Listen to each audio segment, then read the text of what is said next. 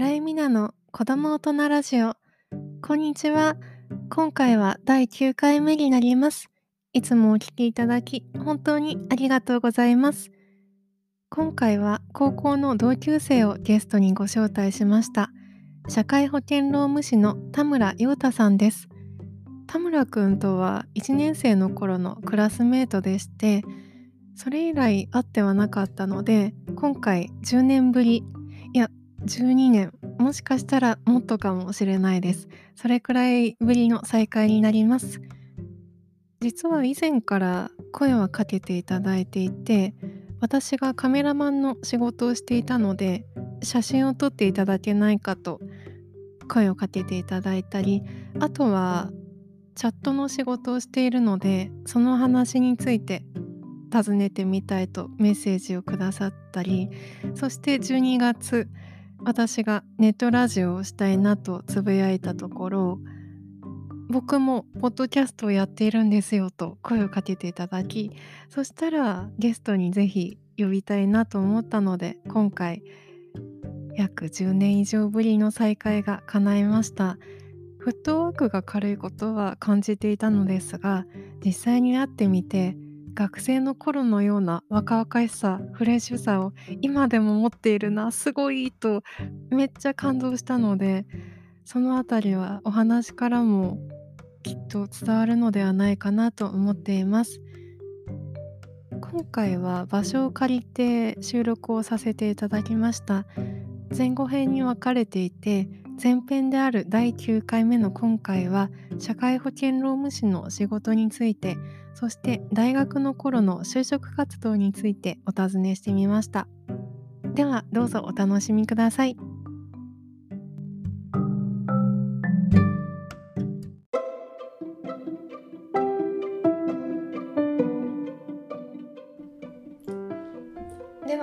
日は社会保険労務士の田村陽太さんにお越しいただきました。どうぞよろしくお願いします。よろしくお願いします。田村くんとは高校の同級生で、はい、その当時はあまり喋ってなかったんですけど。そうですね。ええただ当時から英語がすごいできていたなという、あ、本当ですか、うん、そんな記憶が私の中に残ってます、あなんかすごい意外な記憶がああありましたね。うん、それで、えっと、今東京に事務所を構えていて関西にも支店を2つはい。持ってますよね、そうですね。その社労士という仕事は、はい。いつ頃から目指したのでしょう。高校とか大学の頃っていかがでしたか、い。や、本当に僕、高校、大学の時までは、全然社労士の、社の字も知らなくて、はい。やっぱ社会人になってからなんですよ。あはーへえじゃあ大学の時ってい。は就職活動をするじゃないですか、い。はい、はい、はそのそれで産業機械メーカーの海外営業として働いていたっていうのをちょっと見させていただいたんですけど、い。はい、はい。そのお仕事はどうやって決めたんでしょう自分の中で。なるほど。僕は、あの、大学は、あの、東京外語大っていうところで、その外国語を勉強してたんです。うんで、マレーシア語を勉強してて、まあ、あの、それが初の海外だったので、はいもう本当にウキウキして、4年間いろいろ海外もいろいろ行ったりとかしてたんですけども、で、海外とかいろいろ行ってるうちに、やっぱ海外の、まあ、働いてる人とか、海外住んでる方の、なんかこう、ためになるような仕事をしたいなっていうのが就職活動の軸にあって、でいろいろと就職活動していたら、ちょうど、これもすごい、その日、僕が最初に働いた新卒の会社もすごい出会いで、結構僕学校説明会って大学でせあるじゃないですか。はい社内の説明会って。で、その学学区内の説明会には僕一切行かずに、うん他大、他の大学の学校説明会にめっちゃ忍び込んだんですよ。へえなんでまた？なんか、なんか多分外大とかって結構学生数少ないんで、多分、うん多分その、そこで与えられてる企業さんの情報ってほんの限られたもので、いろんな大学の方が多分得られるんだろうなっていう、多分僕ひねくれ者なんで 言ってたんですよ、忍び込んで。で、早稲田の学内説明会に忍び込んだ時に、そこの、まあその産業機械メーカー、まあ、はかりのメーカーなんですけど、あの工場の、まあ、ポテトチップスあ、例えばポテトチップスって、例えばカルビーさん小池屋さんで 50g、100g 決まってるじゃないですか。うんあれをぴったり 50g に測る、測りってあるんですよ。はい。工場でね。うん。それ測ったものを次パッケージング、包装紙で包装するっていう包装機とか、うんで包装した後の異物がないかってチェックする検査機器を販売するメーカーだったんですけど、それが、そこの企業企業がもう世界でシェア、測りのシェアでナンバーワンとかナンバーツーっうんていう本当ニッチな企業なんですけど、はい。すごい海外に出てて、あ、これは面白いなと思って、ピンと来て、もう全然その多大の説明会なんですけど、エントリーシートに、ちょっとまた、あの、ちょっと申し込みたいですみたいなの書いて、申し込んだのがきっかけで、そこの会社に入ったんですよ。へえ、すごいですね。そうなんですそれいいんですか？いや、わかんないです。いや、あと、あと、あと人事の方に聞いたら、はいなんであそこにまず早稲田の説明会に忍び込んでたのっても聞かれましたし、まあなんか変わってるんだろうなっていうのはめっちゃ言われました。なんかすごい印象強そうですよね。面白いやつだって。そうですよね。うーん。はそっか、その、はい私はちゃんとした就職活動っていうのを実はしてなくて、はいはい。エントリーシートとか書くじゃないですか。はあれってうんどういうふうに他の生徒の人と、うおうなんだろう差別化というか自分を際立たせようとするために何あかコツとかってあるんですか？あ。ええコツ、難しいな。特に際立たせようっていうことはないんですけど、なんか気持ちが乗ることはやっぱ書いた気はしますね。はい。まあ、気持ち乗るっていうのは、なんかその、例えば僕だったら、まあ、海外のマレー語、うんマレーシア語っていうのを勉強したんです、大学で。はい。外国語大で。マレー語っていうのは、どのような言語なのかとか、うん。実際その現地の人に喋ってみたら、こんな風な形で面白いよとか、なんか自分が経験したことを深掘りして書くようにはしてましたね。気持ち乗ら乗らないことは多分書けないんでう、ん。面接でも喋れないんで、うん。気持ち乗ることだけブワーって書いた気がします。はい。そっか。は確かにそのエントリーシートに書いたことと、はい。面接で話してることがはい。ちょっと、うんずれたりしたら、い。はい。やっぱり印象ってあんまり良くなさそうですね。多分印象良くないですよね、多うん分。いや、これ履歴書見てるのになんかお前全然違う田村だな、みたいな。多分思うんで。そこは意識してました。逆に言うと僕エントリーシート苦手でう、ん面接派だったんで、逆に履歴書とかエントリーシートはこいつ変わってるなっていうのを書いてました。盛り込んでましたね。なるほど、はそれで興味を持ってもらえて、はいで面接の場でい。は楽しく話すと。い。そうですね。多分面接に呼んでくれみたいな感じで。埋もれちゃうじゃないですか、ほんとに。うんはい。へーはそれでそこから就職して、い。はい。社労士になろうと思ったきっかけとか出来事ってあったんですか？ああ、そうですね。それをね、話すと結構長くなっちゃうんですけど、はいまあ僕は産業機械メーカーで、その海、もう本当に念願の海外事業部、うん海外営業の部署に配属されたんですけど、担当がインドパキスタン担当ですね。はい。はい。本当に発展途上国で、うん結構もうやっぱり出張とかも行ってたんですけど、なかなか結構、あの生活水準とかも、まだまだ日本に比べるとまあまだ低いっていう形で、結構、仕事自体も結構大変だったんですね。うんで、その海外営業っていうのの、まあそのキャリアの最終的な目標というと、その現地の国で社長さんになる。海外駐在員とか、現地法人の社長になるっていうのが、海外営業のやっぱこの、上がってくる、なんですか、こう、順番っていうか、キャリアというか。あ、そうそう、キャリアって感じなんですよ。で、僕そういう、その海外駐在員を目指すために働いてたんですけども、結構その海外出張に行ってると、その自分のメーカーの駐在員だけじゃなくて、他社のメーカーの駐在員の方、うん展示会とか結構合うんですよ。インドとかパキスタンで。で、いろいろと飲み会とかで話してると、いやーなんかうちの会社は、やっぱ駐在員になったとしても、また日本に帰ってきて、大したその、まあなんですか、地位の役職につけないとか、うちの会社はこんだけ危険なところで働いてるのに、お給料がそんなでもないとか、仕事もめちゃめちゃいっぱいだみたいなはい話を聞いたんですよ。その時に、あ、僕が例えばこの海外営業で頑張ったとして、駐在員になったとしても、なかなかそういう本当に華や華やかなキャリアって気づけないのかなっていうのをちょっとふと思ったんですよ。はい。で、ちょっと悶々としてたんですけれども、たまたま、まあなんか、あの、海外、僕の働いてる海外事業部っていうのが、結構退職者が多くて、うん結構若い方がすぐ辞めちゃうところだったんですよね。最初メーカーだったんですけど。はいやりがいはあったんですけど、で、なんか、わかんないですけど、その海外事業部の中に、若手社員退職しないでくださいプロジェクトみたいなのがはい発足したんですよ。おおはい。で、発足して、僕が、そのなんか、なんか担当みたいになって、なんかその、いろんな海外事業部の部署の方、海外事業部の働いてる社員さんに、どんな風にしたら働きやすくなりますかねっていうのを意見を聞く役割になったんですよ。はい。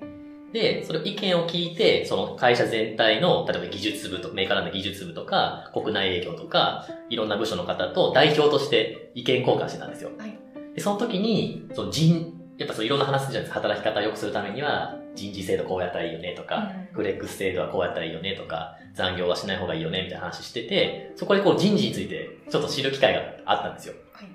で、あ、人事って面白いなって漠然と思ってて、ふらっと、なんかのタイミングで、資格学校ってあるじゃないですか。まあ、レックさんとか、はタックさんとか、大原さん、まあ、どこの会社で言わないですけど、そこの資格学校行った時に、たまたま雑誌見たら、人のスペシャリストみたいな、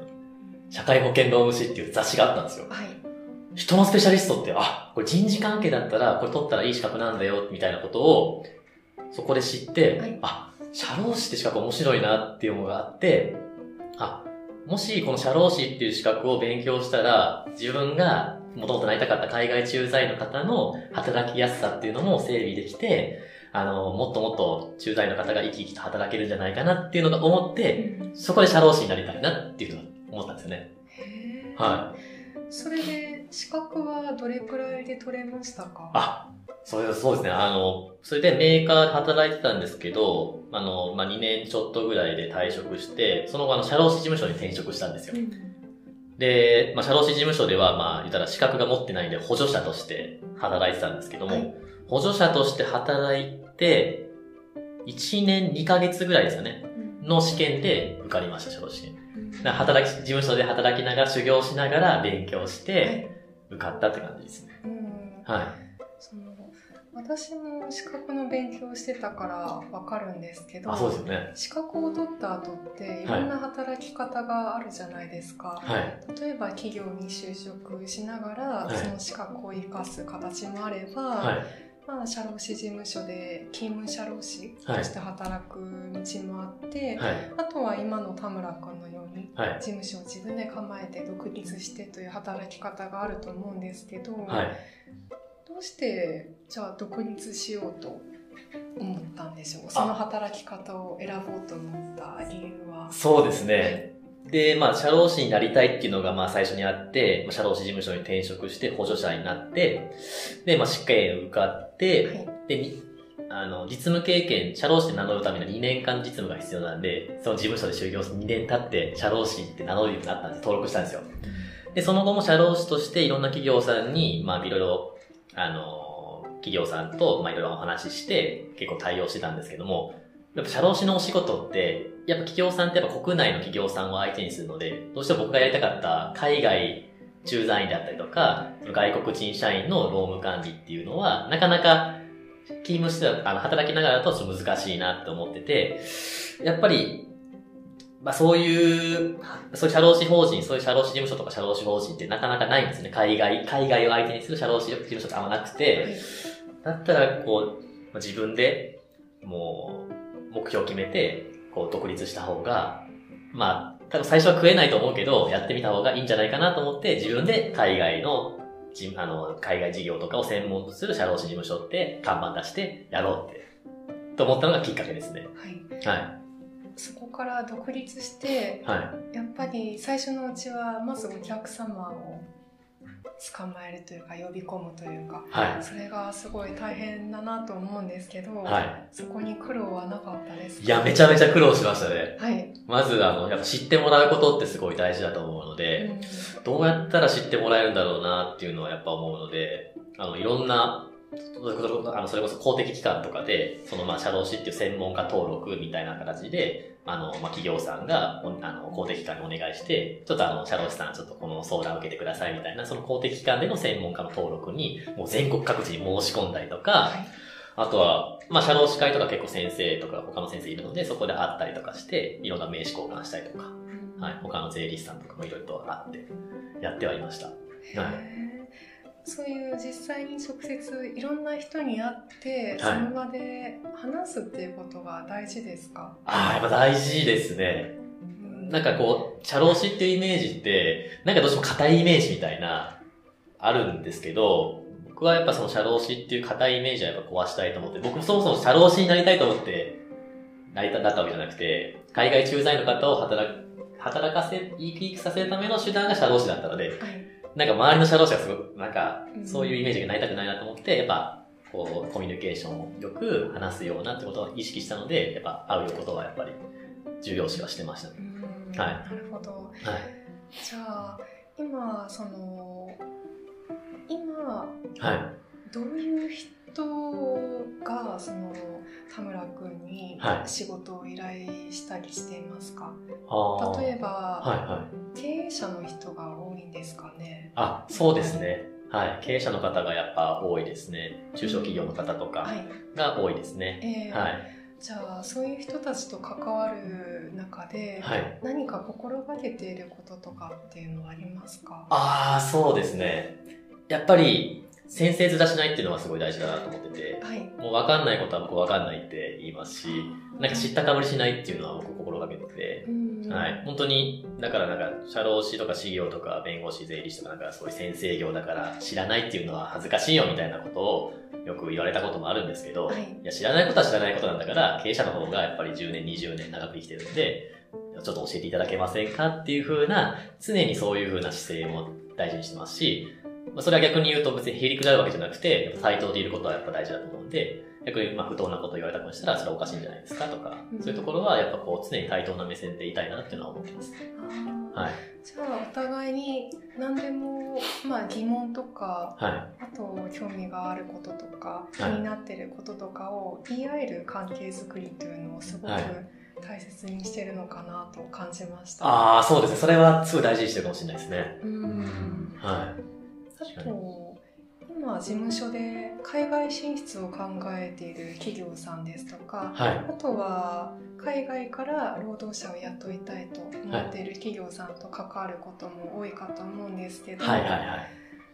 えー、と海外から来た労働者の方が、は日本の企業で働いていく中い。で、ここは自分の国と比べてはい。いいなって思うよとか、反対にここはちょっとなんか変えてほしいんだよなって、はいそういうことを聞くことがきっと田村君も多いと思うんですけど、はい。どういう意見がありますああ、これもやっぱいろんな企業さんもありますし、いろんな外国人の社員さんいっぱいいるんですけど、いいなって思うところは、やっぱりこう、和気あいあいとしてるところがいいなって言いますね、日本企業は。もう仕事終わった後に、休日でも、例えば釣り行ったりとか、うんゴルフ行ったりとか、あとはなんか食事会しようとか、結構あのまあ、社員、会社の、まあ、一、一社員として、まあ、一共同体のまあ一社員みたいな形で、常にこう、和気あいあいとしてるっていうのがすごいいいなと。なかなか海外だとやっぱりもう時間になったら、定時に帰って、やっぱ家でこう、皆さんのプライベート充実するみたいなのが多いので、はいそこはすごいいいなって言ってました。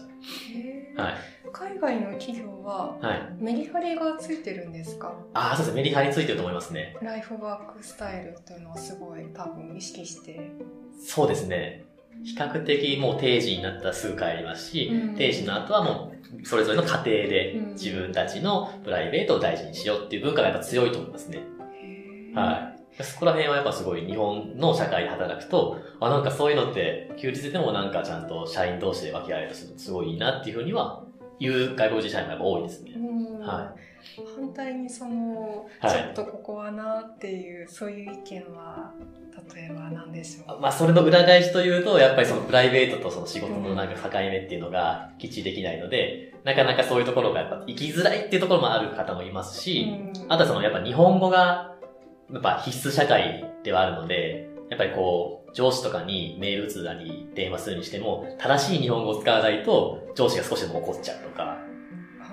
なんかちょっとこうおおらかにこう、いや、外国人だから日本語完璧喋れないよねところまで見てくれたらいいんですけど、どうしてもそこまでこうできないうんから、もうちょっと多めに見てよっていう外国人社員も多いですね。うんはい。じゃあ今のお話を聞いて感じたんですけど、はいはい。どういうことに困っているかっていうのを、うんなかなか想像できなかったり、はい。うん思いやるのがちょっと難しいなとかって思ってらっしゃる経営者の方多いんですかね。ああ、そうですね。多いですうね。んやっぱりその経営者の方が海外の経験がなかったりとか、あのその外国人と付き合う経験が少ないと、そこまでやっぱ思いが至らなかったりとかして、やっぱ自分の経験でその外国人社員に意見を押し付けてしまったりとか、うんはあると思うのうで、んうん、まあそこら辺は難しいところですよね。うん異文化を知るという意味で。はい。そうですね、はい。もっと、まあ、いろんな国のこととかを、はい。まあ、どういうふうに生活しているのかとかそういうことを知る機会というのが、はい。まあなんでしょうもっと増えたらいいなと今お話を聞いてて感じました。いや、それありますよね。はいうん。はい。先ほどお伺いしてて、はいはい資料というのはどうしてもちょっと硬いイメージがあると、はい田村君おっしゃってたんですけど、はい。例えばそのイメージをうんちょっと変えるためにはい。どういうことをすればいいでしょうかね何か考えてることありますか？それすごいいい質問ですね。なんか、僕は常に他の人がやってないことをしようっていうのは考えてて、はい、例えば YouTube、うん。YouTuber 多いじゃないですか。はい。だったら僕 YouTuber には走らずに、ポッドキャストの方に走るとか、うん。あと何ですかね、なんか、うーん、なんか人と違うことはし続けたいなっていうのは思ってて、はい。人と違うことをし続けることによって、なんか他の人も、あ、変わった人なんだなって思ってくれて、そこから、あ、でも変わったけれども結構硬いことも言うんだなとか、うんあ、ちゃんと、ちゃんとしっかり言うことは言うんだなとか、最初ギャップから入って、ちゃんと真面目な方に入るとか、っていう風な人と変わったことはし続けようとは思ってますね。あーそっかその社労士という仕事をはい田村君がちょっと志したきっかけというのも、はい。人をはい。人と向き合う人と関わるはい。なんか仕事そのものというよりも、はい。そっちに魅力を感じたからあだからなろうと思ったんですもんねあ、そうです。ちょっと今村井さんの質問でちょっと思い出したことがあって、はい僕メーカーで働いた時にすごい、あの、心苦しかったことがあって、はいメーカーの営業って、どんだけ営業マンがいい人だってあっても、結局お客さんが求めてると商品なんですね、ものなんだよね。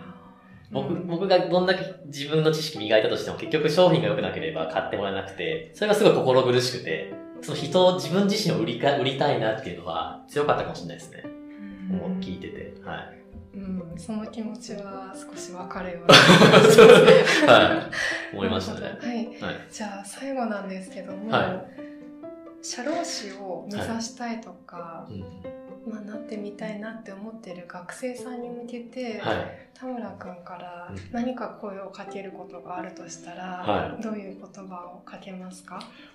ああ、そうですね。まあ、あの、社労士になるためには、まあ、試験に受からなきゃならないっていうのはもちろんなんですけども、あの、もう、社会人になる前に、いろいろ働くことについて考えることって多分多いと思うんですよね。はいアルバイトしてたりとか、例えばお父さんお母さんのお話聞くとか、いろいろあると思うんですよ。はいちょっとでもなんか働くこと、働いたらこんなトラブルもあるんだよとか、こんなことが働いたらいろいろあるんだよと。そういうのをいろいろと知る機会を増やしてほしいなって思うんですよね。うん結構社僕だって僕の経験からすれば社会人になってから社労士っていう資格を知って、はいそこから勉強して今習ってるんですけど、もっと早いうちから社労士について知っていたら、もっと多分違う角度で若いうちから見れてる角度、視線、あの視点ってあると思うんですよね。なのでそういうところをこう幅広く見ていただけたらいいのかなっていうのは思います。うんはい。すごくいいお話が聞けました。はい。多分今のお話って社労士になりたいと思ってる人だけじゃなくて、はい。まあ就活でそのどの企業に就職しようかなって悩んでる人にとってもはい響いた言葉かなと感じます。あありがとうございます。では次回も田村君にお話をお伺いしますのでどうぞよろしくお願いします。あよろしくお願いします。今日は今回はありがとうございました。あありがとうございました。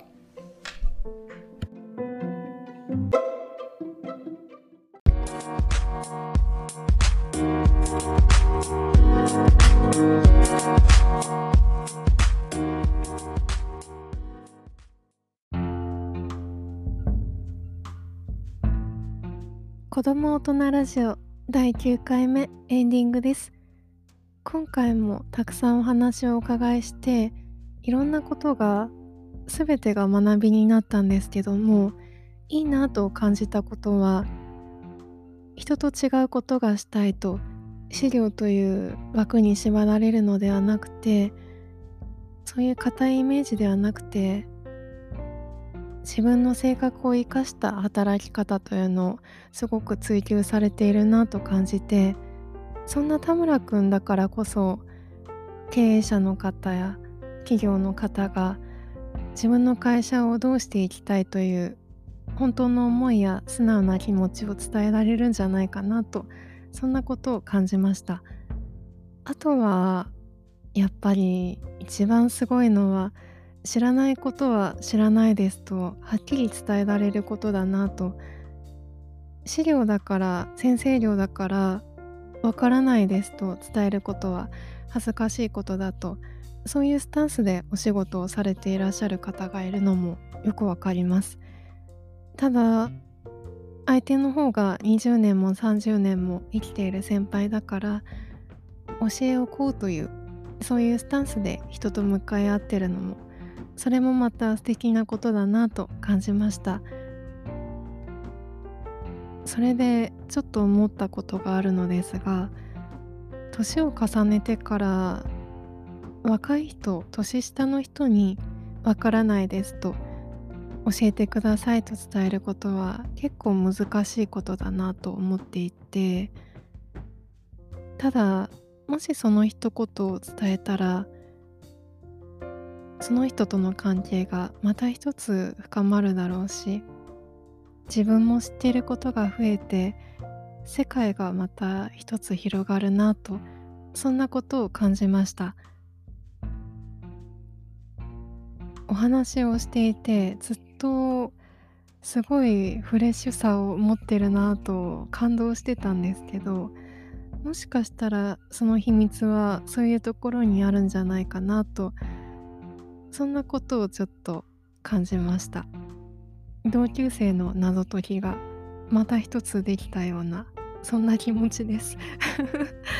すごく楽しかったです。では今回もご視聴いただき本当にありがとうございました。次回も田村くんをゲストに呼んでいて海外放浪のお話あとポッドキャストについてお尋ねしていきます。